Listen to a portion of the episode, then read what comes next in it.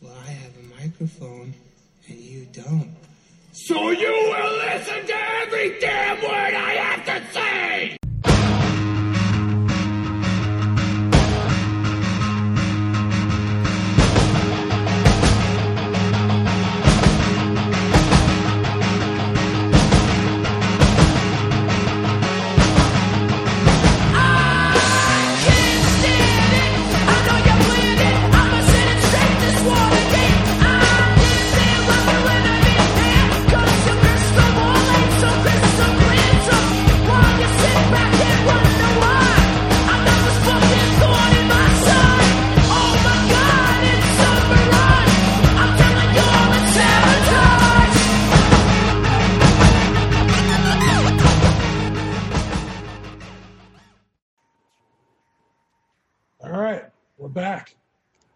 in our bubbles. Yeah.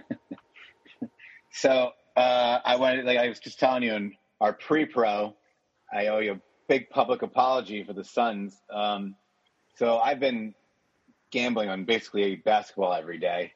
I was mixing it in with baseball, and I was just really getting my ass handed to me because I don't really watch enough baseball. To, and then I was trying to mix in hockey, it was just it was a bad look.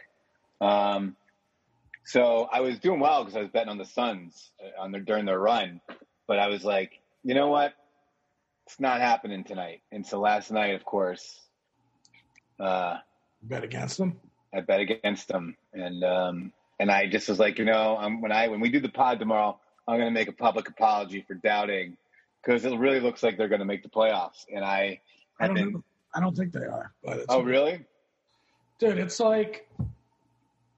Well, first of all, it kind of sucks because all these good teams, like last night, like Butler and uh, Goran Dragic didn't play, so like they were like shorthanded.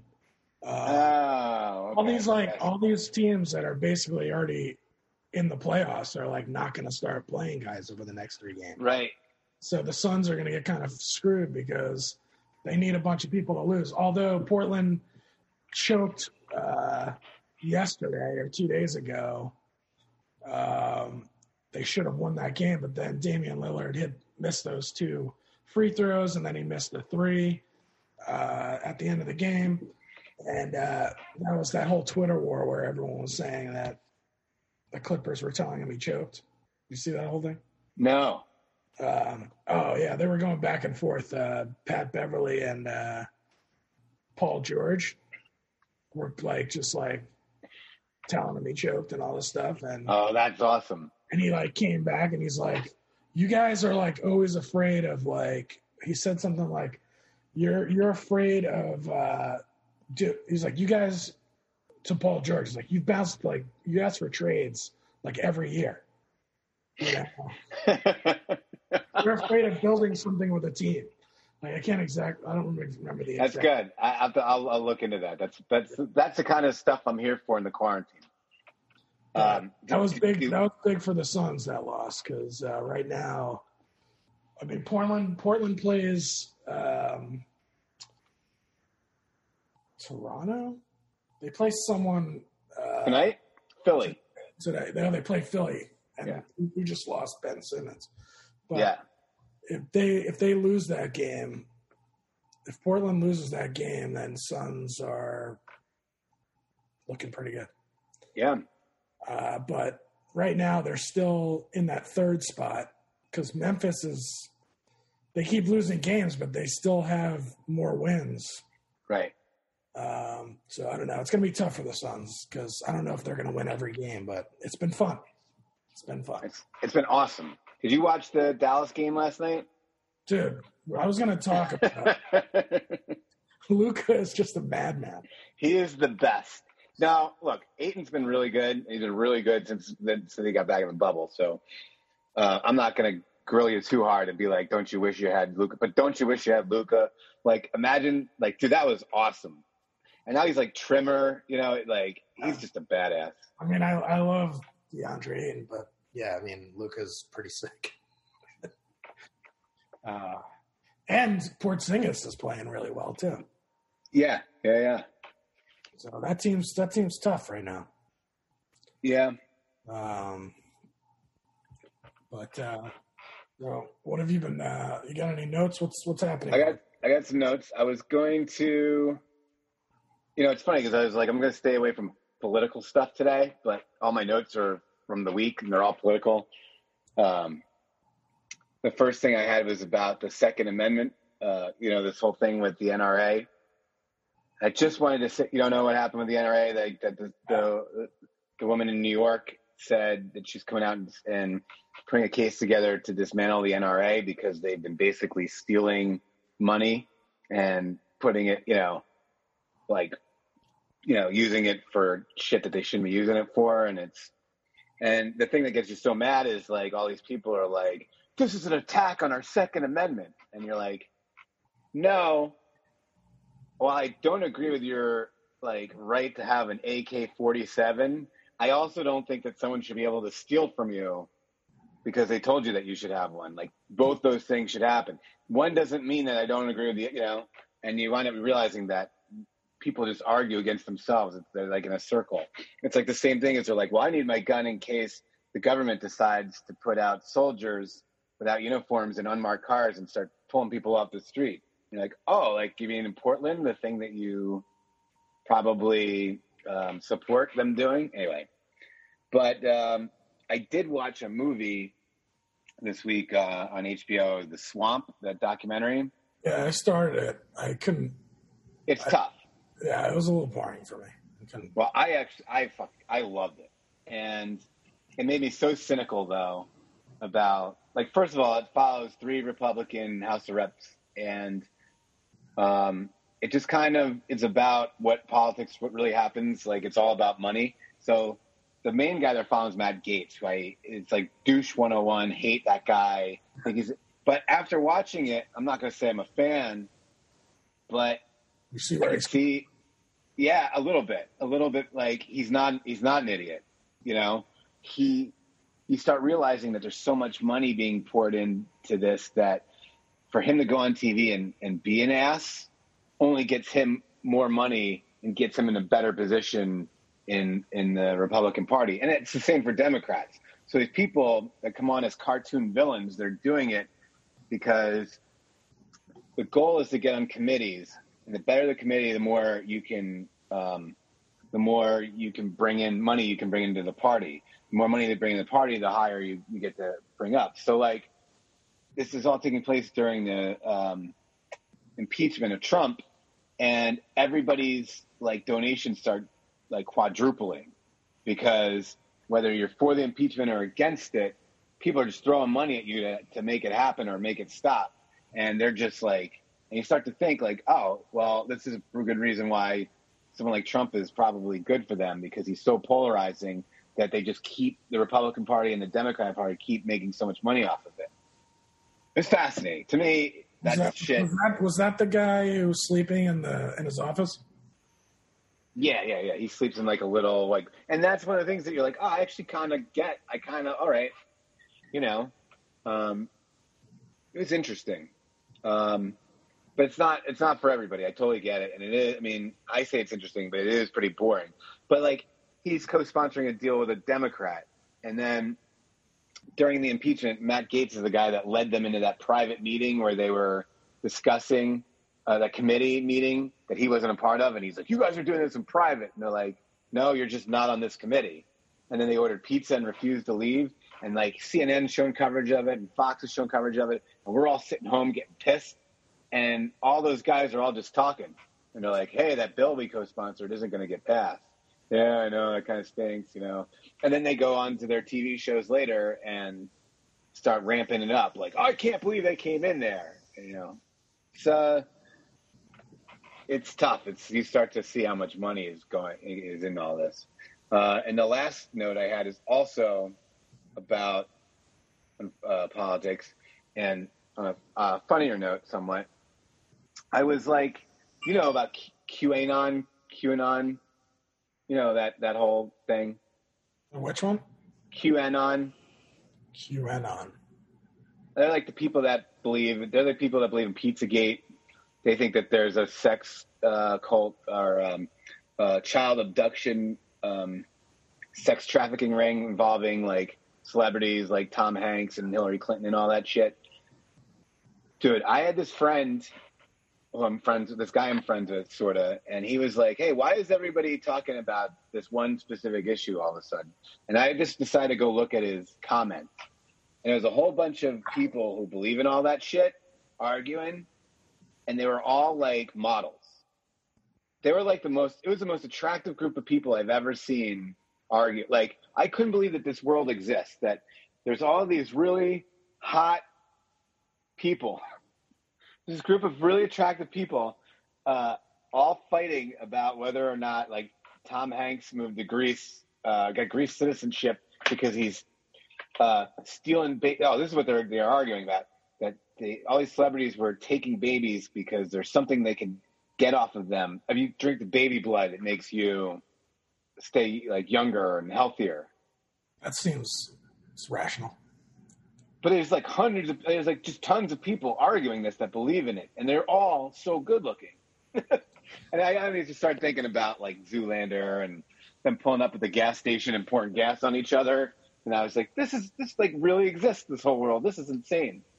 So I just wanted to bring that up because I was, I I mean I, I spent hours there, and I spent more hours looking at people's profile pictures and their comments. And I started asking myself, and this is what I wanted to lead it to could you overlook somebody who believed in that shit if they were like that hot? If they were like a 10? Uh, for a little bit. that's probably the real answer, that's probably the true answer. I was like, I, I really think that like this this this woman like just to one like this so hot I think I would might even just start believing in it just because I'd get to hang out with her. you know, and I'm like, is that how this all happens? I don't know. Um, it was really funny though because there's like male models and they're like they're so perfectly uh, curated and they're fighting about this really random thing and you're like, man. Uh, anyway, I think they all meet at Burning Man.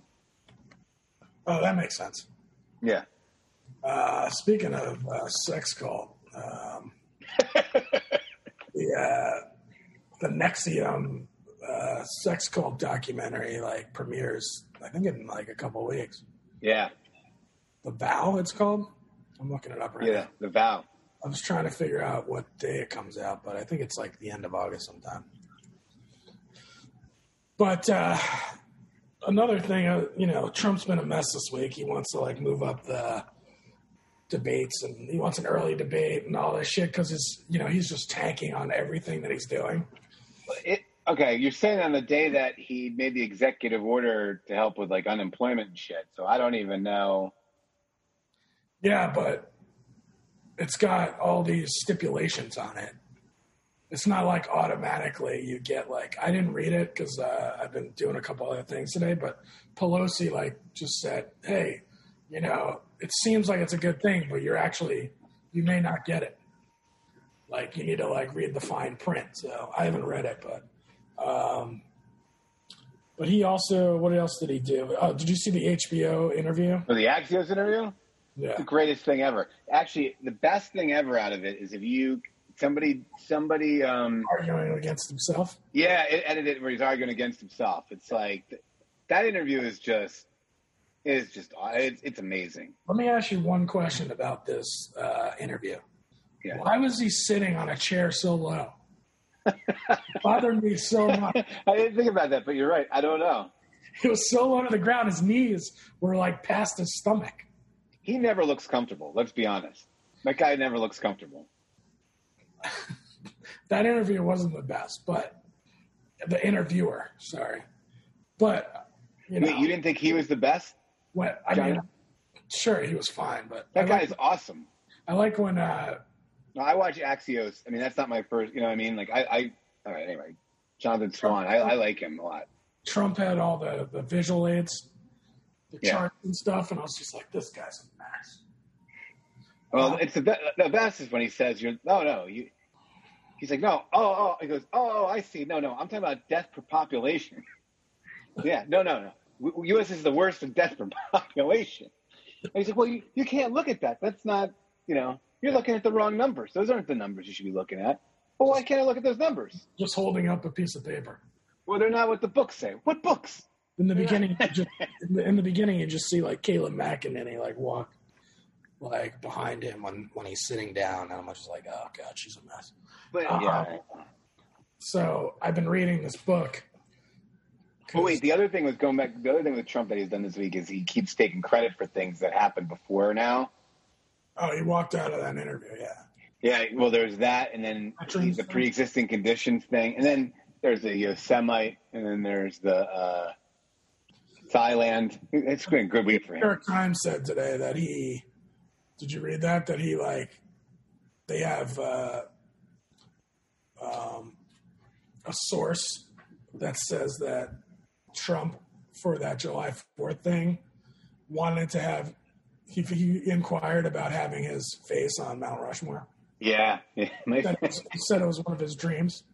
that that's one of the least surprising things of the of, of the last four years. I'll say, like, I'm pretty sure that that request went in the day after he found out he got elected. Um, but yeah, so I've been reading this book about Churchill's first year. Uh, Look at you. I'm reading like the Yeah. Blondie biopic. You're Yeah. reading like Well, I've been kind of all over in my uh, my reading these days.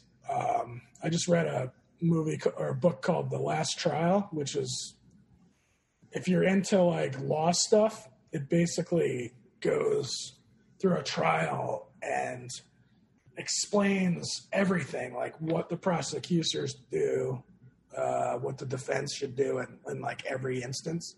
It's really interesting, but it's very um, how do you say it? It kind of feels like a textbook at times, yeah, okay. other than the story. It's about like this 85 year old lawyer who is like asked by his friend, who's like another 80 year old guy, who's like won a Pulitzer Prize or Nobel Peace Prize for some drug that like is like for cancer, like helps cancer patients.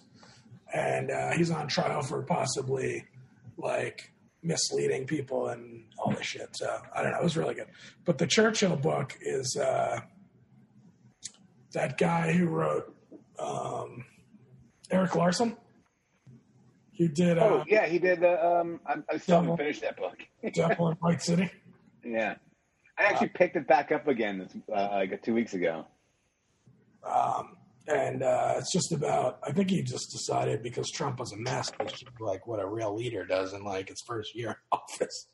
Because this guy basically got in office and there was like a war and he was in the middle of a war. Uh, and all- just all the shit he had to go through. It was, it's crazy. It's awesome though. He's a really good writer, that guy. The book, All he, right. the book he did on uh, the Lusitania, the World War One one, was so fucking good. I thought Look that at you. Thought that was better than. No, I read that a long time ago, though. Well, this is just impressive that you're reading like the stuff, man. That's good. I like I said, I read books about like musicians, like rock stars doing drugs, and Yeah, you're like reading about real I history. read- I just read the Woody Allen book, so I'm all over the place with my reading right now. Oh, speaking of all, I want to read the Demi Moore book. That's my next one. I don't know why. I really want to read that one. Well, speaking of um, being all over the place, I forgot this. My brother told me. Maybe you're aware that tonight uh, Shark Week starts, and the first show is uh, Tyson versus a shark. yeah, I'm not. I'm not buying into it after we fucking uh, said that Mike Phelps was going to race the shark. Remember that? Yeah, I'm falling for it. everybody was pumped about it, and then it turns out that uh, everyone was pumped about it, and it turns out that it was like a digital, was a CGI shark. Like, so dumb. Ah, everyone was so pissed. I'm actually Uh, going to tape it right now. I forgot Tyson Shark. yeah, he, I saw the uh, commercial with him and his kid. Um, Well, uh, you have any other notes? I'm ready for that fight, though. Oh yeah. It's going to be such a disaster. I heard they're wearing headgear, which I'm fucking pissed about, but I get it. I get it. Oh really? Oh, I didn't know that. Yeah, I heard that they might be wearing headgear, and they got Hmm. big gloves. um, to try to since they're old old fogies. Um, so anyway, what are we uh, talking about today? We're doing three movies again. Uh, we're doing um, the Go Go's documentary. Um, we're gonna do which premiered on Showtime last weekend, um, or over the la- over the past weekend, and we're gonna do American Pickle, which premiered on Wednesday on HBO. HBO Max is awesome. Let's just go ahead and say it; they're killing it. Yeah, I mean- HBO Max has uh, got a lot of like I told you this before. HBO Max is worth the uh, price just for all the Clint Eastwood movies. All right. Amazon, Um, Amazon Prime, a producer friend of mine was like saying like how Amazon Prime has like a huge library of Chuck Norris movies, and I was like, yeah, that's probably worth the price of Amazon Prime, like all the Chuck Norris movies. But uh, that's kind of how I feel about HBO Max. Like I'm like, dude, uh, all these Clint Eastwood movies are awesome. But anyway, um, so HBO Max American Pickle. and then we're gonna do the two. All right, we'll we'll do the save this for last. Um, uh, is the 2014 Arnold Schwarzenegger movie Sabotage, which was your latest in your assignments. Well, yeah, we were talking about David Ayer, uh, how he did the tax collector movie. We were talking about that. Instead of watching that, we're watching this. Well, I wanted to, anytime anyone says David Ayer, I'm like, go watch Sabotage. You've seen this. You've seen Sabotage before this. I saw it in the theater. Oh, okay. All right. Cool. We're, I right. went to the theater to see it. I was pumped. Schwarzenegger, the trailer was great, and we'll have, we'll have a nice conversation about it. That changes that changes some things. Um, all right, so let's. Uh, I guess the easiest way will probably be the Go Go's.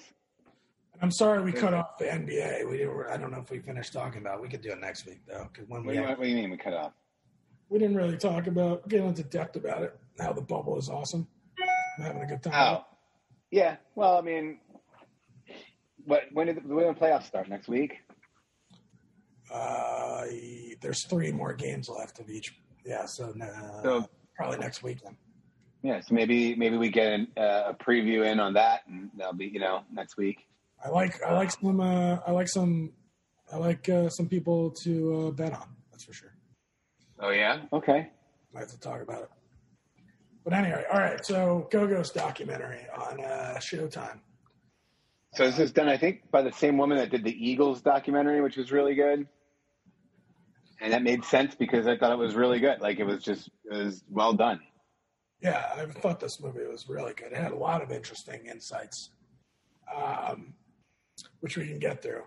But uh, it was interesting how it started off that they're, you know, these punk girls, and then they decided to move into more of a pop type band. And my favorite part, was, one of my favorite parts, was when that girl was like, "I'm not going to be in a pop band. I'm a punk girl." And they were like, "All right, well then you're out." And then she got pissed that she got kicked off. I mean, they I don't think it was exactly that way. they had the manager fire her, which was kind of weird. But uh, Yeah. but I mean, she refused to like, so you know, move with the times. Like you know, bands that move with the times like stay relevant for a long time. Look at Aer- Aeros- Aerosmith. Like, they change their sound like every fucking decade. Well, right. As as successful artists, it's also different. I mean, I get They weren't doing anything as a punk Right. band, and so they needed. punk music was dying at that time, right? I mean, punk was a very short. You know, it was a very short time that, that punk music was was where it was where it was. Uh, even like the Clash, the Clash stopped really playing punk music after 1980 and kind of got into like more reggae kind of sound. Um, I, I did like that there was, you know, they were really open about a lot of their inner fighting stuff. I know I was good. I, I like that. Um, When the uh, one of the girls saw one of the paychecks, that whole thing was fascinating. That It really was. Carlisle was making like the less, the least. Well, her and Gina, the the drummer, were the two. But she also like said, "Yeah, but I was a fucking mess back then." She said, Right. she said like I didn't want to do any extra work. She just I wanted to show up and just sing and just drink and hang out. Yeah. And uh, she's like, so I didn't really care, but you know, it, it definitely sent like some ripple effects through the band. You know, You know, it's funny because um, the the girl who wound up writing all the songs had that severe. She so she has a severe heroin problem throughout their their, and she's the most. She's the last person you'd think of everybody, right? Because she's like the only classically trained musician, and like, um, it's just it, it was all so interesting. The thing that was really weird. got so hammered that she got kicked out of Ozzy's dressing room. That was the best like thing. It's like you really have to be destroyed or fucking a mess to get kicked out of Ozzy Osbourne's fucking uh, dressing room back then, right? Yeah. disaster. But like the weird thing is, is that none of the people in the band like knew that she was I like had this addiction until that new girl came in and she was like, "This girl is a problem." Yeah. So they bring in this new girl and they're like, "She has a problem," and then all of a sudden it breaks breaks up the band because the girl needs to go to rehab. Oops. Um, Sorry, what were you saying? No, no. There's a bu- there's a bunch of different. Um, they were ruthless, like the way they, they were firing people. Though it was like you started to really feel bad for some of these people. I love that they had them all in the documentary. Yeah. I like when they, you know, they were basically, they brought in that one girl and she like went on a three day Coke binge to like, to, uh, learn the songs. songs. And then like she came out of it knowing every song. Uh, Yeah. Um, yeah. It's, it, um, I, I the the thing that I took I took away the most from it is that their fucking manager is the everybody should have somebody who loves them as much as their manager loved them. That woman was the biggest MVP of all time. She like Until she got sold yeah well so she sold everything to send them to europe to go travel like to go tour with like madness and the specials. Um you know who are both pretty big bands of that time. Um i love the specials. I had no idea that they had this connection with the specials um and so and then she like i mean everything she did you know the fact that she the best thing is that she fucking secured the rights so we got the beat. Like when she was trying to sign the deal she's like i'm not giving you publishing credit or publishing rights to this because we need to keep it. And i don't know why i know why but i know that i'm supposed to do it and fought for it. And like basically that saves everything for them. And um man i felt so horrible that they that they let her go. You know like Yeah. I, I wanted closure with her at the end. You know, like they've all come to some sort of closure when you like when they you know the fact that they're still touring and you know that they're all making music together and stuff now. That new song's not very good, but um, That was pretty bad. but the thing that's really funny is you know they weren't they weren't around for that long. You know, like they weren't. So they become a band and then they go. It's really curious. they're on MTV, like playing every, you know. Yeah. And like a year before that, or not even like months before that, they're on tour with in England and people are just booing them and throwing shit at them and like spitting on them because they hate them. And then like six months later, they're everywhere. It's like the biggest band all of a sudden. Um, Yeah, like that's they, really, they're really popular overseas, but no one knew them in L- in America. But um, but but it's funny because so they were like they basically were were around for like five years, right? They're basically popular for five years. So when people and then they just disappear. Um, I, I kind of wish we saw a little more of the Belinda Carlisle um, solo shit after because I just wanted to see how everybody reacted to that. Well, they did kind of say, you know, because Belinda Carlisle took the the songwriter and the uh, Basis, the new bass, the, new the girl that came in, and they're like, well, what about us? yeah. And so they said, Ah. so you're doing Go Go's. But I like that what they took that one song uh, that played. I like how they sampled the music, by the way, in the uh, "Mad About You." Yeah. They like kind of sampled like the instrumental version of it. through- Like they did a couple of those uh, throughout the documentary where they did the instrumental part and you know underlying the uh, documentary, which I thought was cool. Because a lot of those I- songs are such iconic, you know. Yeah. But I, I, I would, I would like to see them go a little bit more into how everybody felt about her all of a sudden becoming. You know, I mean, they talk, they talk a little bit about it, but um, the thing that's funny is, like I said, they're they're really famous for like five years, six years at the most.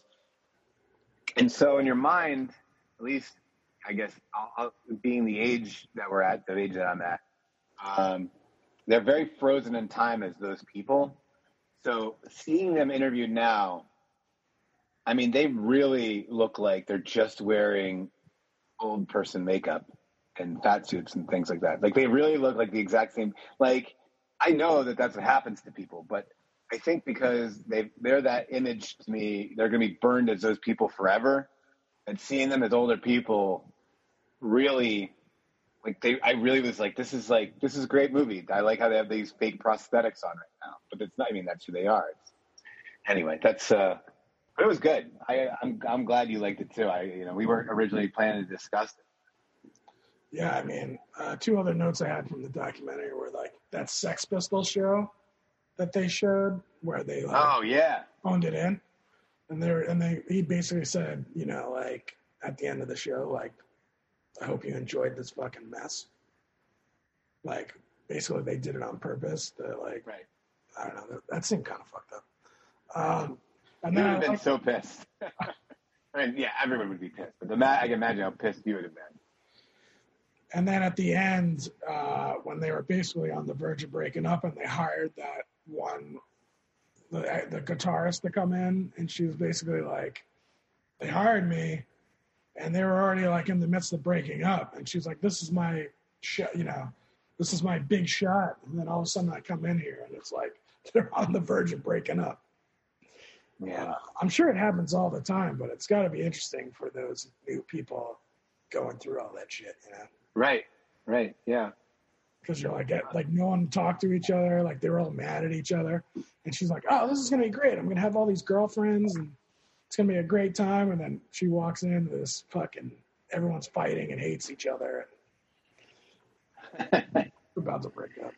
Um, well, it's like you know we we watch a lot of these music documentaries, and there's been a lot to complain about lately. So it's really nice to see one where everyone's really candid. I mean, the fact that they're together now and like getting along makes it a little easier probably to to like let some of those things out. But it was good.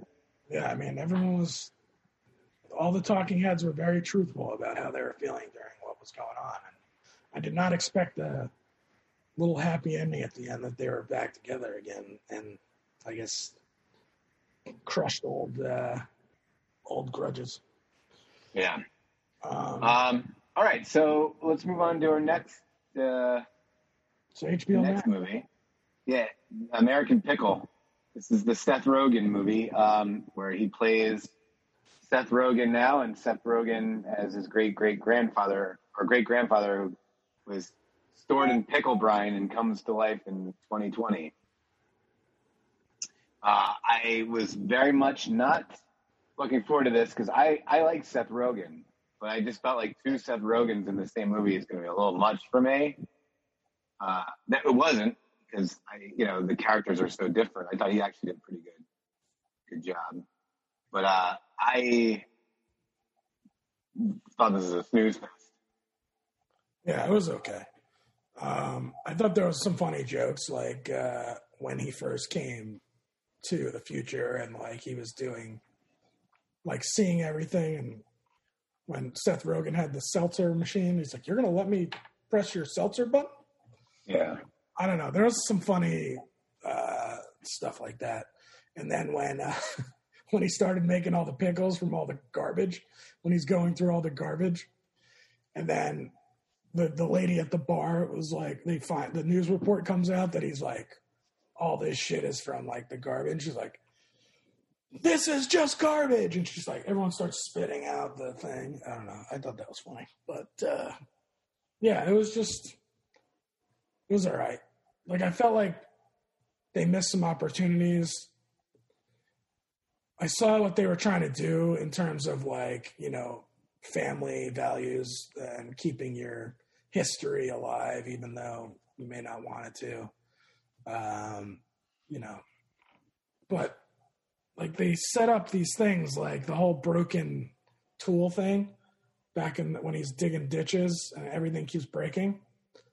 Like I would have liked to have seen in the future, like how everything doesn't break. Like maybe he has a shovel and he's like, "This is pretty well made shovel," you know, like someone. Oh, that's yeah, yeah. There certainly wasn't enough of that. There wasn't enough like Encino Man kind of things. Yeah. Oh, that's a good. That's a good. uh I didn't even think about Encino Man. Yeah, but that's Yeah. perfect. It Like should- it. All right. So this is the kind of movie. We, Yeah. you you know he's in the shower you know things are working he's got like running water i don't know electricity i don't know there's so many problems with it. I mean, again, it's there's a lot of suspension. I mean, the the premise is that you have to suspend belief that someone could be stored in pickle brine for that long and still be alive. All right, I'm past that. But like the fact that he shows up and everyone makes a big deal about it for one day and then just forgets that he's that guy. yeah that bothered me too i'm like everyone's like everyone would know who he is Exactly. It- Like- it would be like the story of like the millennium you know So the fact that this guy's out selling pickles on the street, you know, and nobody recognizes, and then he becomes a overnight sensation, and nobody re- like, nobody puts that together. yeah Um, and then the whole fact when when he starts melting down and he like says all that stuff like and like when he's on that thing where or he's on the tv show and he doesn't know what's happening and he tells the guys like i don't really know what's happening right now. And yeah, and like you would you would think like there would be someone that would be sensitive to that. Like he just came from the 1930s he doesn't understand how things work. There wasn't enough of that you know what i mean yeah. Well, I mean, I guess it wouldn't, you know, it would, it would hurt the where the story of the movie's going, but that means it should change the where the story of the movie's going because it wasn't going anywhere that great. I mean, I like the sentiment, the the sentimental, the sentimental parts about family. I thought that was kind of good. I like that, you know, that seemed really real and it seemed like a good message, and I thought that worked pretty well. But the fact that, um, yeah, we had to get there through all these things that I don't know, like they're just so easy. They're such easy setups. Instead, you're trying to like, I don't know, like what, what? Why are we watching his grandson? His grandson was like, ter- like this Seth Rogen is now was terrible. Like, there's nothing redeeming about that guy whatsoever. Yeah, Um, you would think like there would be some sort of storyline for, um, for Herschel, his 1930s great grandfather would help him. I mean, he, he kind of help him, helps him, but there needs to be a direct, like help, like what he's doing. And I know they do it at the end where they're like, let's go into business together, but that should have been like where it Yeah. came together and we saw that. That- You're right. You know, them in business together should have been the movie rather than him trying to take him down by getting him to go on Twitter and say racist things or whatever. Yeah, and like I. I enjoyed like the you know family plot, but that was done really not very well. Like you know, even the son would care that all like the freaking gravestones are a mess and that stuff just bothered me. It was the best thing about it was like it was an hour and twenty minutes. Yeah.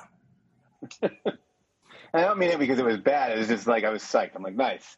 This isn't going to be two and a half hours of my life. It's going to be an hour and twenty minutes. So, but um, you know, I um, look, I think Seth Rogen's. I think he makes awesome, mostly stuff. So it's okay to swing and miss. Um, but I just kind of felt like this wasn't. This was more of a mess. All right. Um, so yeah. Um, that you can get on HBO Max. But the big, I guess, the big thing we're going to talk about is uh, your your latest assignment. Every once in a while, you you put out an assignment of a movie that you want us to review. Um, it, and and I and what happens is I start looking for it and I find that it's not available unless I have to pay for it. Here's my receipt for three ninety nine uh, for sabotage. I'm putting that off as a business expense. Um, You should. I am, uh, and I get so mad when I have to pay for this because I'm like, I know that he did no research into why we should be doing like. There's no there's no thought behind this watching this movie other than he wants to make fun of it for some reason Yeah. and and I've so been like I I love talking about this movie because okay well then I'm gonna I'm gonna hold out my judgment on you for that because this better be good well, first of all, David Ayer, um, who gets all these huge movies, he just did Suicide Squad. Uh, he did Bright. Um, he just gets all these huge movies, and none of them are good. He did End of Watch, which was entertaining. I like them to watch I think it was more how it was shot, and like kind of like the the action of it. It was good. I mean, he's a good action director, but this guy does not know how to tell a story. I mean, there was so I went to see this in the theater, and there was this plot hole in it in the beginning that while I was watching the movie, like ruined the viewing experience. Like I couldn't get. There's two huge plot holes in this movie that ruin the entire fucking movie. And I wanted to see if you kind of picked up on it while you were watching it. are you, are you gonna tell me when they because we'll go through it I was gonna have you lead Well, I'm gonna um, I'm gonna give you two plot holes first, and then we'll go by it. You can lead the discussion going through it as we normally do, but I wanted to bring up the two plot holes because it still drives me nuts when I watch it. Well, all right. Well, he- here's what I want to say though before we get into the movie. So, you know, on the Ringer they do uh, a show called The Rewatchables, and I used to really not like that show because I don't want to hear when I want to hear my my guys who like sports. I want to hear them talk about sports. I don't want to hear them talk about movies because usually, you know, it has Bill Simmons on, and while I love Bill Simmons, he doesn't. He's not really the best guy to sit there and listen to talk about movies. However, recently they've been reviewing more and more movies that I like a lot, and I can't help it. And so I listen to them, and, and I've become more, I liking it more and more. This week they they did, and I implore you to listen to this because I think it will adjust your thinking on how we're doing this. This week, he and uh, you know Kyle Brandt, he used to be in the Real World. He's uh, now a Fox Sports TV analyst who's going to have his own Ringer podcast. He's a real sarcastic guy.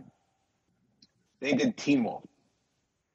And listening to them break down Teen Wolf was fucking awesome. Because they don't talk about it. They're like they they're doing things like what college would recruit like what what college coach you think recruits Teen Wolf to come play there. And uh, they start going through like really like like what were Teen Wolf's stats in that final game, and they start talking about the score and how you know they showed 35 of the 51 points, um, you know, and six of them belong to Chubby, and 14 belong to number 45. So how many points, you know? They started breaking down Teen Wolf's game. He has no outside game because he only takes it in dunks and block shots. Um, they try to compare him to what player he's, you know, and I'm listening, I'm just dying because this is the kind of thing. And I started thinking, you know, we're picking movies like Kindergarten Cop 2 and Backdraft 2 and Sabotage, which are things that nobody sees. And maybe the sweet spot's more in better known movies that we could be making fun of. Sure, I would love it. Yeah. Oh man, because this is a tough ask for someone to listen to uh, us talk for the next 20 to 30 minutes about a movie that they've never seen. Um, Well, you should watch it. all right. Well, I say that, but you're so, and this is why I hesitate. You're so into this. You have so much invested in this movie that I think it is going to pay off now, Like, and I, that's why I'm not going to jump down your throat like I initially expected to on this. Uh, I'm just going to say that this is one of the worst movies I've ever seen. I don't think that's one of the worst movies I've ever seen. Well, I'm going to tell you two plot holes in the movie that make it terrible. All right. So basically, the movie I'm going to get. We're going to give the overall thing, and I'm going to give you the plot holes. Then we can take it by, so we can go through it, and then you can take apart the uh, the plot holes. So it's about missing money. They're they're a special forces DEA unit, undercover unit, missing money. Now someone's killing the the members of the unit, uh, possibly over the 10 million, which we don't know yet. Um, so the biggest plot hole takes place in the first 20 minutes, 10 minutes of this movie. So it opens up with this mission to get this money or to bust these drug dealers and get this money, right?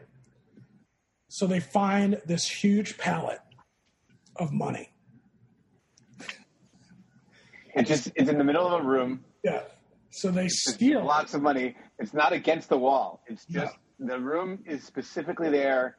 It, it's a it's a room. It's got drywall. It's not like a it's it's not like a safe. It is a room that somebody would live in, but instead there's just a big pile of perfectly squared off money in the middle of it. Yeah. Yeah, So- I'm with you. They peel $10 million off to hide, and then they're going to come back later and get it. After they take the 10 million, they put a bomb on the money, and then Schwarzenegger takes his shotgun and blows the whole fucking thing up, right? right. Then it cuts to the IA investigation, internal affairs investigation, and they want to know that there's $10 million missing. And I want to ask you, how the fuck do they know that there's $10 million missing? They Yeah, just that- blew well, up the whole yeah, that's my notes. That's in my notes, of course. They blew up all the money. Right. How do they know they- anything's missing? Well, but but one of them says it. How do you know that ten million's missing? Yeah, and he says that there was like uh, another person that knew about the money being there. It doesn't matter though. They blew the whole fucking stack up. Well, it does come up later when they um, when they kill one of the unit members, and they say that he was they thought he was talking to the feds. So that I, you're right. It's a plot hole. They don't address it, but I think that that's what was supposed to be. That somebody had told them that the money was gone. Well, there was no way to prove it, like because you didn't know how much money was there to begin with. And it was I'm not going to stick up for anything in this movie, but I'm just telling you I don't. Okay. And then the second plot hole, and then we can come back to the beginning, is that this horrible thing happens to Schwarzenegger, right? His wife and kid are killed by this guy and sent pieces of him, and he's watching the 8 millimeter video. It's like Nicolas Cage in 8 millimeter watching. He's like, ah, he's like looking at the video. And then you know, we find out later that Schwarzenegger is the one that stole the money because he wanted to take it down to Mexico and pay them off to give them the name of the guy who killed his wife. So I'm asking you, if there's such this uh, elite group, why couldn't he just say, "Hey guys, when we go in there, instead of taking 10 million, I'm going to peel an extra 10. I got to go find my wife's killer. Does anyone want to help me with that?" Like you kept it such a secret. Like why? Yeah, that's a great call. That's a, I mean, if you're going to blow up the money anyway, They knew how horrible it is that they sent pieces of his wife and kid in the mail to him. yeah, you're right. You think they would want to help him? And uh, Great point. I don't know. It just those two things like killed me. They ruined the movie. But anyway, we can go back to the beginning because there's a great training session in the beginning of this movie. So it starts off that they're this huge elite group, and they show this mission that's done basically. Well, perfect. hold on a second. The first is Arnold watching the video. We don't know that at the time it's his wife, Yeah. uh, but this is of his wife being tortured, and he just can't look at the video Um, when he has to act, uh, it's it's fucking unbelievable. He is. So, I mean, he is so, like. the thing is, is like with Schwarzenegger, and I'm going to defend Schwarzenegger here. When you go into a Schwarzenegger movie, you know what his acting is going to be, so you give him a pass. I, that, that's how I feel. But if you're a director and you know what his acting is going to be, you don't give him scenes to act in. So to try to make him show some grief while he's looking at something, it's really tough.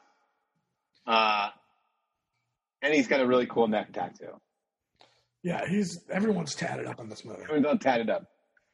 Um, I love uh, Muriel and Enyus or whatever her name is from who plays the girl in it, who's like the crazy chick.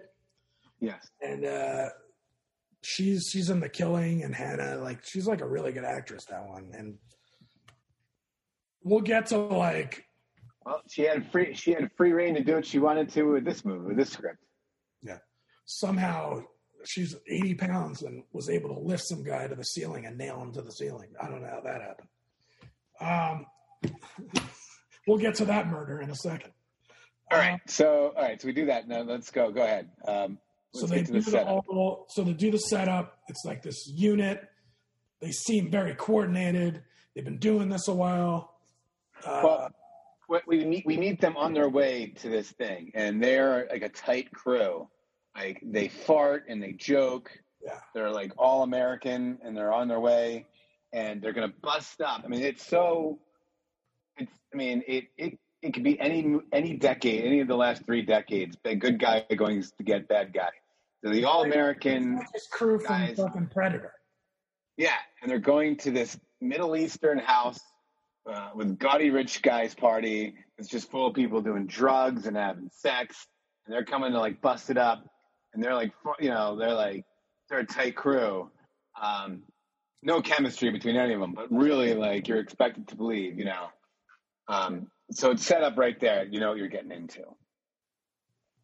And as you're watching, you're like, is that Joe Manganiello? Is that Sawyer? Is that, you know, like each one of these people, you're like, oh, I know that guy.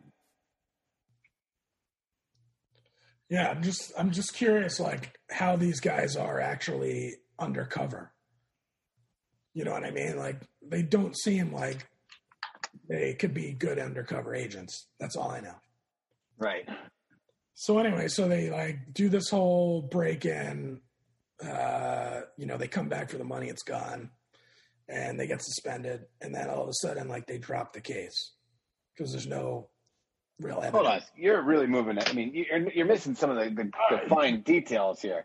Uh, so uh, there, there's some great in every. So while they're busting up this place, if you're watching, like, there's some really some great ADR work that's happening.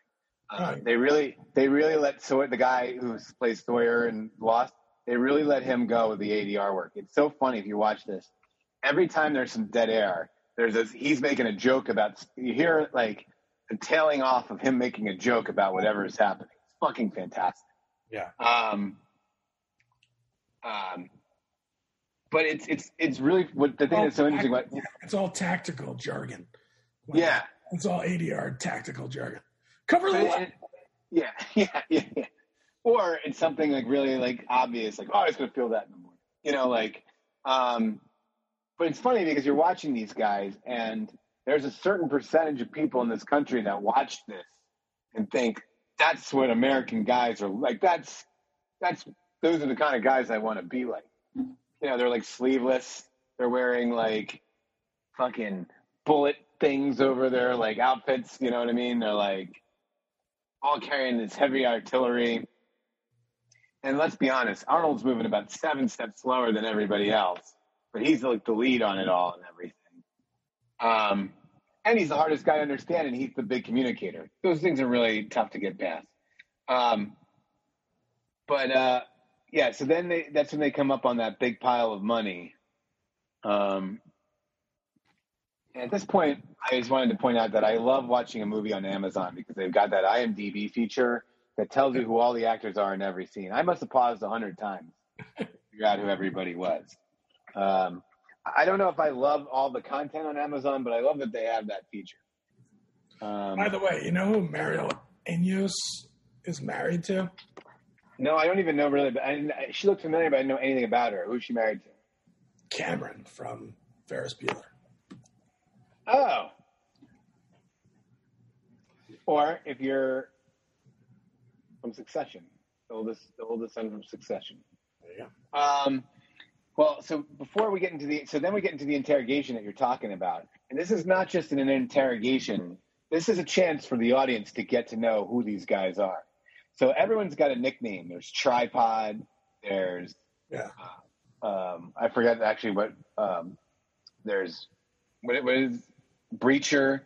Um, you're getting to know like who, who these guys are. The Pyro. Um, I mean, this is this is just this is great, and like so we're watching each of them do their introduction and their big fuck you to the to the FBI who's investigating them. You get to know a little bit about each of their characters. I still am not. They get to Arnold. He's wearing that suit. He just looks so uncomfortable in that suit. Ah, so you're talking about when he goes. All right. So this is because this is where the, where the majority of my notes go. So like, so you're talking about when. So after he gets put on desk duty, He looks really Yeah. comfortable. and uh, dude, it, the the desk duty scenes. Like, uh, first of all, of course, Troy Garity is one of his coworkers. Yeah, it's Troy There's nothing that would have been more automatic than that guy walking into the bathroom and giving them shit. And it's like six months later, and people like Arnold can't get from his cubicle to the bathroom without six guys like laying into him about what a shitty guy he is. Dude, everyone knows like his history, and he's like, like done a shit ton of things for the U.S. Like he's and he's got all these, you know, he's been around the block. He's you know hung out with presidents and all this stuff, and people still think he's like a fucking douche. Yeah, and like it's like it's like what they used to do with 24 all the time, right? Where like Kiefer Sutherland saved the world like six seasons in a row, but nobody ever believes him Yeah. that he's like they're like, no, I'm going to take the terrorist guy's He's word for definitely a terrorist now. Yeah. So He's against us. It's just like the same thing. Arnold's working in this office. He's working in his cubicle, and uh, you're talking about Trump with the low desk. He's got his own version of the low desk, and yeah, he gets he gets up, and guys just keep coming up to him and like they're like, "You're like you're you're scum," you know. They're like getting in his face, and uh, and he's not the way he presents himself. You would not want to talk shit. no, no, he's not the guy that you would have any problem. First of all, you probably wouldn't have a problem with him. Second of all, it's been six months. Like you're probably reached some sort of um, personal uh, acceptance of whatever he did that you could just go about your day without having to harass him six months later. Yeah. Uh, but yeah, so I, I thoroughly enjoyed that scene. Um, um, the argument is great with straight steak. Oh, and then before that, he's got some stakeout guys, and uh, these stakeout guys are some like cool brothers that are like following them around, Oh yeah. and they they start having like this whole like argument about dicks and peeing and all this stuff. I mean, we're just this is just guys, man, just guys being guys. We're in the middle of worlds of guys. So, um, so yeah. So then he gets out, um, and they're like, "Look, you're uh, you're good to go. Um, let's you can get your gang back together." And luckily for him, the gang still all hangs out together in the same place. There's only one guy not there, and you didn't even realize he wasn't there until he becomes a plot point uh, 45 minutes later. Well, that's yeah, that's their their hideout. So, what I was gonna say is like they're this elite group, but then he, they go through this training scene where it's like the most like basic training operation, and you're like, they don't need to do this. They've done this probably a hundred times. Like, remember the scene in Silence of the Lambs where she was doing the training, and like the guy was in the corner and said, "You're dead." That's like seems like 101. Yeah, First training thing that you do is you bust through a door and like look to the guy to the left. And it seems like they're doing this training session for the like they've never gone through training before. Yeah, no, you're absolutely right. You're right. Uh, and then, but but to prove that he's like still trusts them, he goes and he makes himself the dummy. But it's really just him sitting there smoking a cigar. He smokes about eight cigars throughout this entire movie. It's great. Um, but before before that, what I really like is uh, whenever these guys get together, they have to go to the strip club together. And when they go to the strip club, they don't just go to the strip like they go and smash bottles and Dude, yeah, they're just like rowdy, just like all the time. for no reason. They're just, they're just thugs. so I, I like. What's the point? Are we supposed to not like them then, or are we supposed to be like, man, that's just guys being guys, right? Right? Is it more of that? I don't know. They're tough. Yeah. Okay. Ready Yeah, for right. anything. They're ready for anything. It's at this point I press my IMDb pause and realize that one of the guys is actually Sam Worthington. I had no idea. One of the guys is Sam. "Oh, that guy with the thing." Yeah, Yeah, he's like, he was married to the, the girl. yeah, but he's like the main guy. He's like the main other guy um, throughout most of the movie. Um, so yeah, this is No, this is uh, you know what I get? I didn't get either. Was like they reinstate them, and they're just like not doing anything really. Like they don't have any mission or anything. it's true. They're just sitting around that fucking den, going to strip clubs and shit. But no one's at like they don't have a job. They're drinking and giving each other tattoos, dicks. Yeah, like they're It's like, like why are we bringing these people back before? It seems like a waste of money for the police department. Just bring them back when they have something to do, when they have a mission. right. Um, yeah, nothing's Um, nothing's established with their crew. Like you just don't know who they're who they're like going against. Everyone seems like even the DEA and all the special like uh, the FBI that shows up. Like no one has ever heard of them.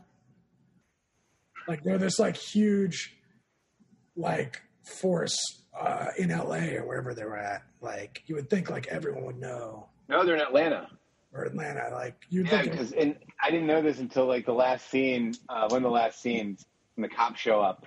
Uh, there were it said Atlanta PD on it. Now it's either it's Atlanta or they just didn't. They forgot to uh, take that off of the side of the car. I'm, I'm assuming it's just going to be in Atlanta. Um, how people start getting murdered on the crew. so the crew starts dying one by one, basically based on how famous you are.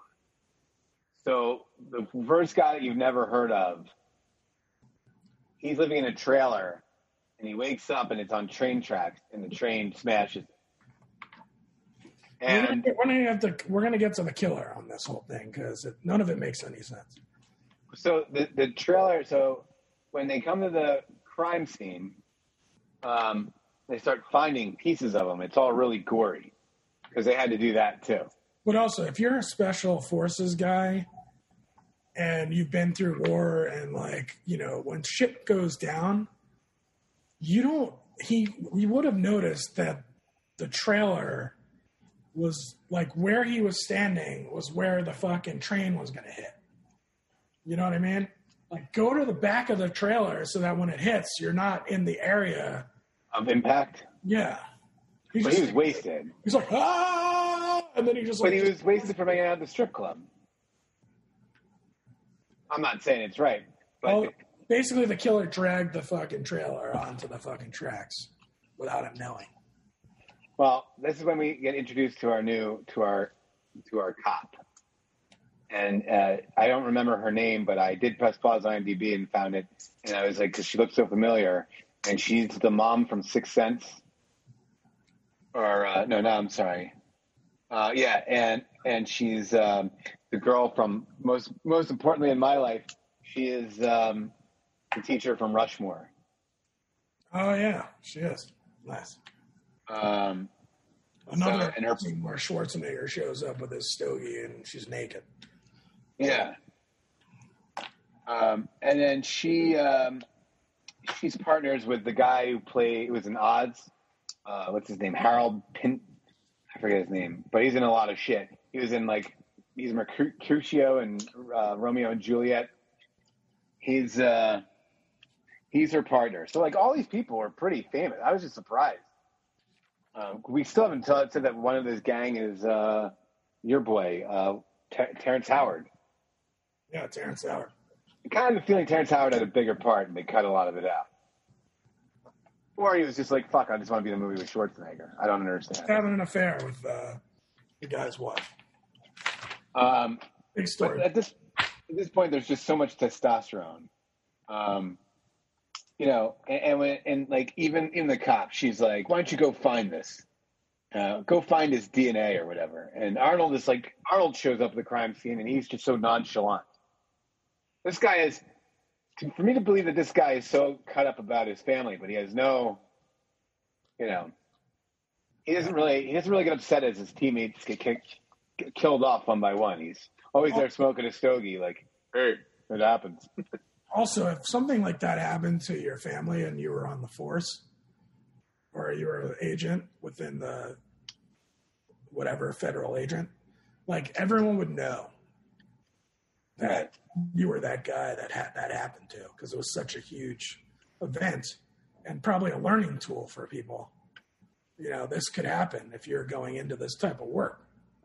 Uh, yeah. Well, that also our She no, she has no clue who he is. right? Never And, heard. and her her accent is really struggling. She's really having some trouble. She can't figure out what region of the world she's in. Yeah. Throughout, she she has full sentences where she starts off with like an Australian accent and ends with a Southern one. It's pretty impressive. Um, but uh, yeah. So um, from there, uh, we go to the next killing, or we. What is, is it? Oh, the next killing is with uh, Sawyer. The guy nailed to the ceiling, which I don't know how he fucking got up there. Or what was the point? I want someone to tell me how the girl got him up on the ceiling and fucking hammered him to the ceiling. Like, I don't know. Yeah, there was no. Well, they were trying to make it look like it was the cartels doing it. So they were trying to kill these guys in like brutal fashion Okay. and kind of like take the the view from them and put it on these cartels that they kept blaming that were doing all of it. Right. So Um, well, then we show up at again. I, I forgot that tripod wasn't there, but we show up at tripod's house. He's apparently gone AWOL because he's so distraught about everything. wasn't Schwarzenegger like like like like the investigators after that guy gets nailed to the ceiling? I think there was another investigation, and Arnold Schwarzenegger yells at the guy and he says, "You got forty eight percent body fat." he says something to the investigator like, "You sit around and do nothing. I'm out here doing shit." He well, they show up at tripod. I mean, this guy he's got a whole thing going on. He's out in the woods. He's got booby traps set up. Like he shows up with with uh, with the cop, and he's like, "Hey, listen, watch your step." He's got look. Here's tripwire. But like, what happens if like his his like nephew wants to come visit? So here's, Like- here's another plot hole: the trip. Okay. Who was that guy? What? if it turns out that the girl was the killer the whole time, who was the guy that got killed by the tripwire? Oh, the goons, the goons that show up. Yeah. Well, he, he exposes that the goons are all in a gang because once once they kill one of them, he walks in and goes, "I know they are. Look!" And he like rips open the guy's shirt right at this one spot. And there's a perfectly placed tattoo of some gang. She buried. She she put him in the water. The other, because this is the other guys is- in the water with the with the chicken wire. right. So this is where like the, this is where they decided in the film that they were going to do some really artistic editing, and you're going to be watching two scenes happening at the same time. Um, and one actually happened hours earlier, but you don't know it until after. It was very confusing for a little bit. Yeah, you see, you can't really do that in a bad movie because, you know, we're having enough trouble following where, where things are going without that. They Yeah. pulled this off. They tried to pull this off more than once, where you're going through a place and something had just happened hour, like hours earlier. Um. So, um, during this, um, uh, Arnold starts really flirting with uh, with the new with the with the cop.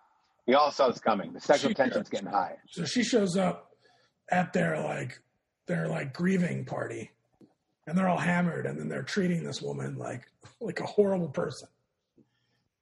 Like, Yeah. why are they treating her so bad? I don't know. Uh, but we we finally cut through the sexual tension and they get busy. And there's nothing that really, really puts a movie together like an Arnold Schwarzenegger love scene. They did they did that right by cutting just as they started to just as they were starting to make out. Um, but I like her. I like uh, I like how she like is get you know comes leaves his house in the morning when the other cop shows up and he's like, "Did you really?" And she's like, "What? You're just jealous you didn't get some?" Like she's tough too. Yeah, You know she. So there's just so much. There's so much testosterone in this movie. Like seriously, well, Like- David Ayer, all of David Ayer's movies are like this and shows. if I had to take a drug, if I if I was a major league baseball player, like, and you watched this before you went into a game, you'd probably fail your drug test for like t- pumping testosterone into your body just by just by the mere sight of this film. Um, that was a funny joke. You, sh- you anyway. Um, so, so then they they uh, bust into these railroad apartments, and uh, really no subtlety to it. You know, just full big machine guns, and um, there just had to been a better way to get that done.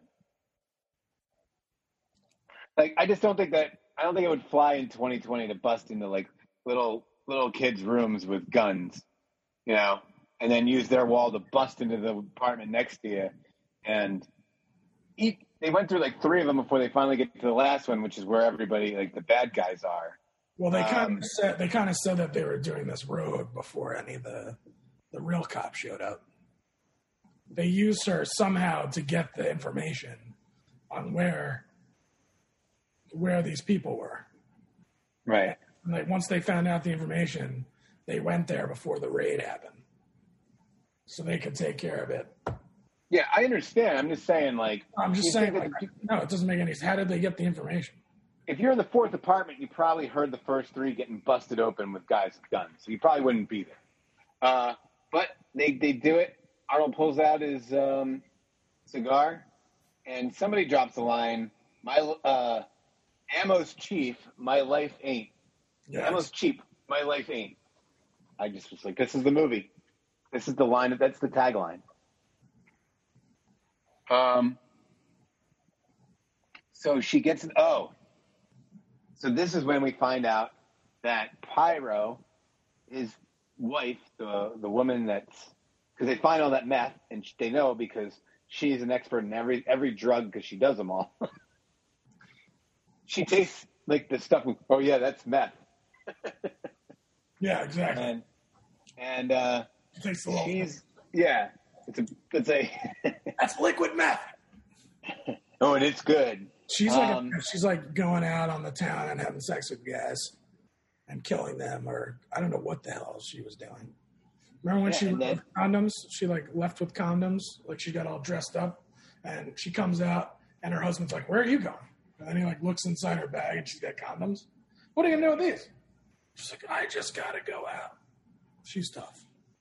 Yeah, uh, just when you thought this, all the guys had testosterone, she she's she has more, and uh, is when we find out that she's been cheating on Pyro with Sugar, who is um, Terrence Howard, and like as if it wasn't bad enough, like she then like gets in the car with Sugar, like there's no, they're not even trying to deny it at this point. He's like, "Oh, baby, I thought we weren't going to tell him like this."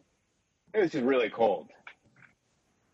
And we start to figure out that she's the one killing everybody. Yeah, yeah. So this is when we kind of start like, okay, something's not right. So, well, what, so what happens is Joe Manganiello or whatever his name is, that guy, still yet to have sleeves in any scene. He shows up at the uh, at the cops' office and says, "Look, I got to tell you about uh, I got to tell you about Arnold Breacher. I got to tell you about his whole life." And that's where we find out that this guy kidnapped his kid, you know, wife, and all that stuff. And they decide to all meet at a booth at a diner. Now, when you were talking about short chairs, this booth is about Yeah. four by four. and it's fitting in two gigantic human men and this woman, and they're all sitting around this little table. There's no elbow room for anybody, but they're all trying to lean over the table. It's okay. I would have done it. Yeah, right. You would have done it. But it's so funny because like they couldn't find like who did locations on this one? You couldn't find a bigger table for them to sit and have this conversation at. Like the table's like literally like cracking in half because these guys are so gigantic sitting on it. He needed to be in front of the window, I get right. So then that's what happens, right? so he gets shot in the head. Um, but it was a shocking death scene. I actually paused it. I was like, "Whoa!" We find out that what's her face was the one that's killing her. But why? I mean, I still understand why she only shoots him. I think she was shooting both of them.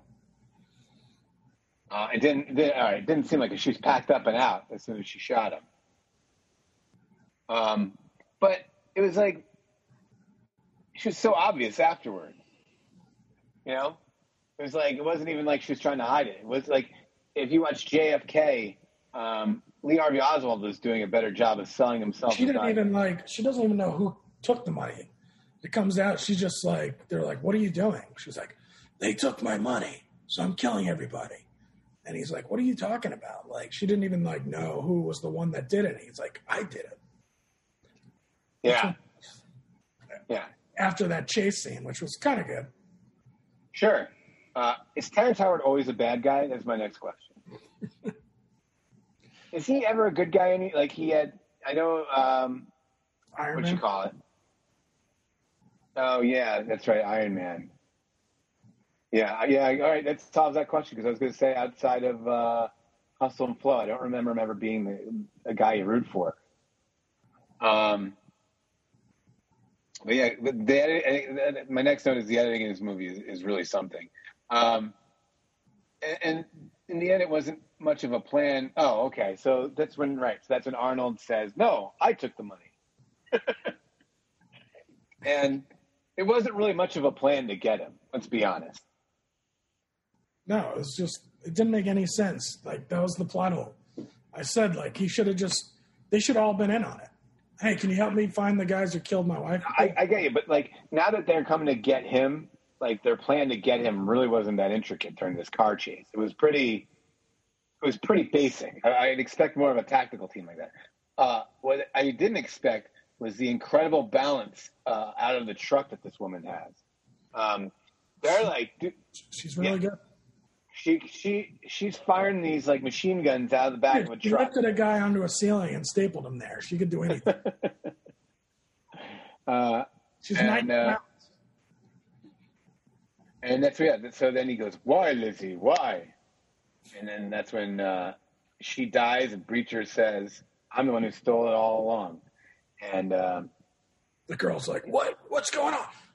Did he just reveal something?" Like she's like a terrible inventor. She She- can't. She can't put this together. yeah, she hasn't put it together yet. The cop, yeah.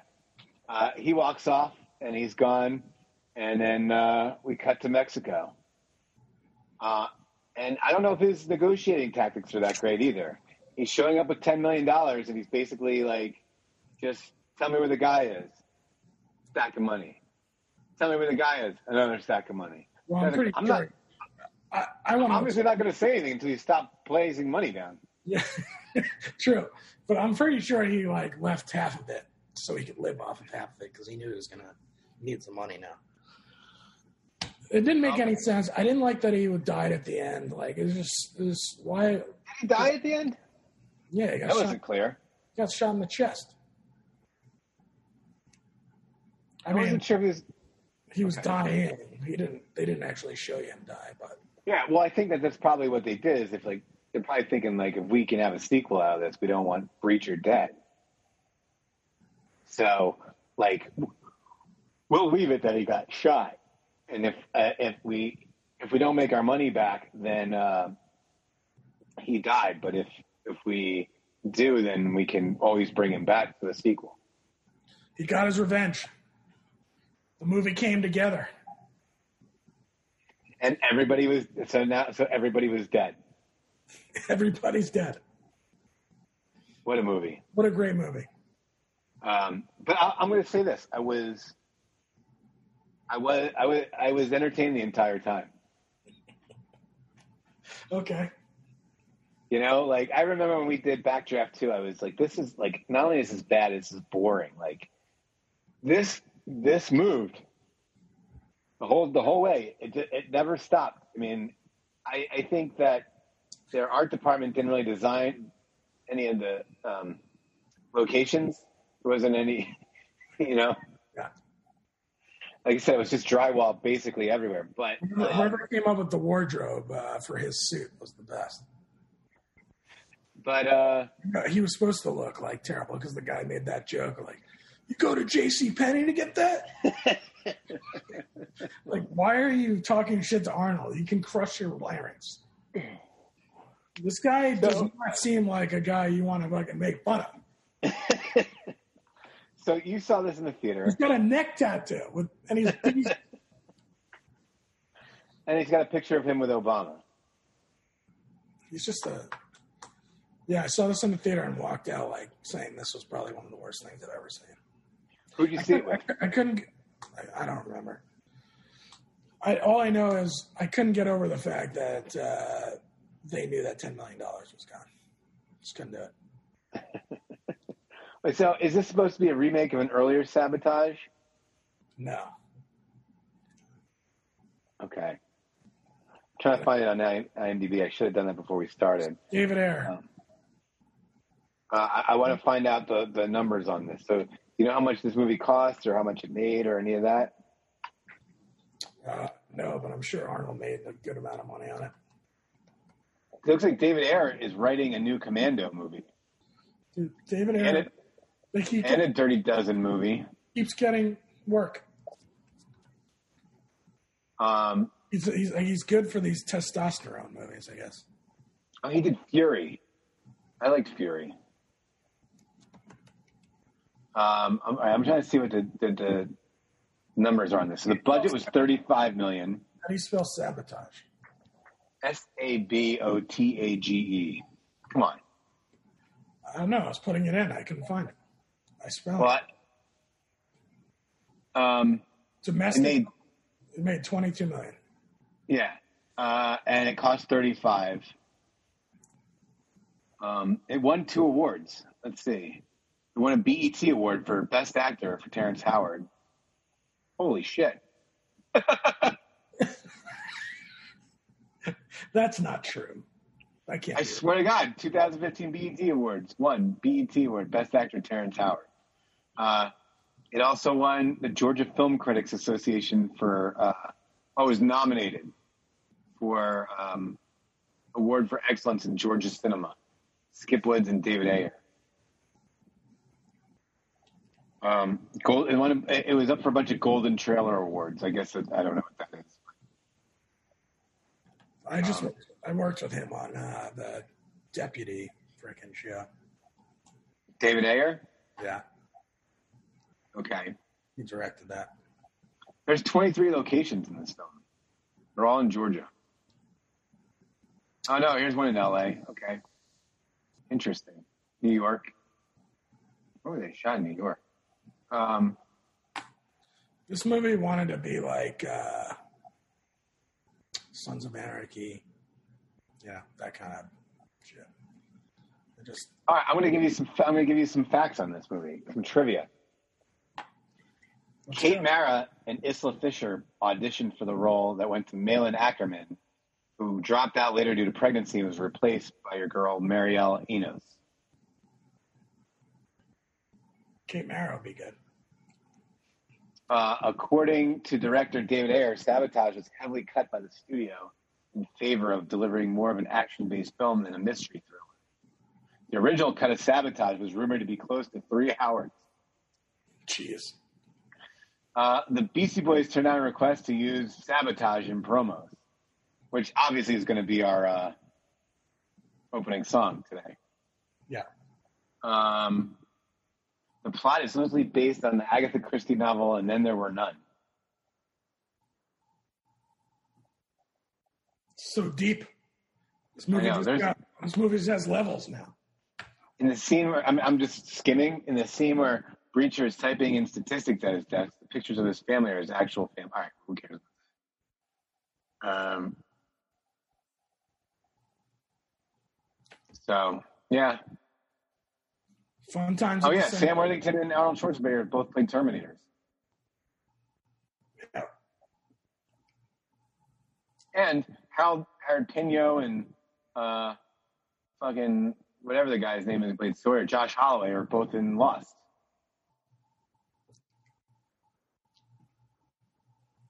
So yeah, those are some things.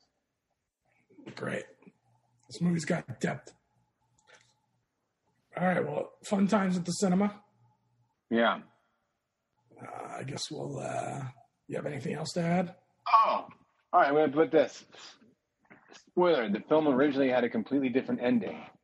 In the end, that ending, Caroline and Breacher apprehend Lizzie, who confesses. Breacher shoots Lizzie before she can reveal more, and Caroline becomes aware that Breacher is behind the killing. He slips away undetected. That's kind of what happened, anyway. Right? Yeah. So originally, he was supposed to be one of the ones that killed everybody. Well, no, Breacher was going to kill her before she said anything. And Caroline and her partner then head to the lake to retrieve the money. Breacher shows up. He stabs Jackson and begins fighting with Carolyn in the water. David Ayer filmed two alternate versions of this ending. In the first one, she escapes and Breacher is confronted by two police cars when he tries to leave with the money. Breacher kills the cops and prepares to flee in one of the cars. Then Caroline appears and asks him why he killed his, his team. He tells her that he wouldn't let him kill his family's killer, who he knew he could get. She then shoots him when he tries to go for his gun. In the second version, when she asks, Breacher tells her that a member of his team betrayed them, and he and one of them was responsible for sending his family to the cartel for money. He didn't know which one, so he took them all out. He shoots Carolyn when she tries to apprehend him, and then leaves with the money. Both versions were rejected by producers, who forced Ayer to create a new ending, which showed Schwarzenegger's character as the anti-hero instead of a villain. Deep. That's so much better. Yeah. Anyway, some stuff. All right. Well, uh, Oh, cool. all right. We'll keep. Uh, we'll figure out something to do next week. Hopefully, it's in the last. We got. Uh, we got hard knocks coming with no Oh yeah, no football, which is weird. Hard Knocks coming. NBA playoffs coming. Um, maybe Shark Shark versus Tyson is going to be worth talking about. I'm still holding out hope. All right. Cool. Well, we'll uh,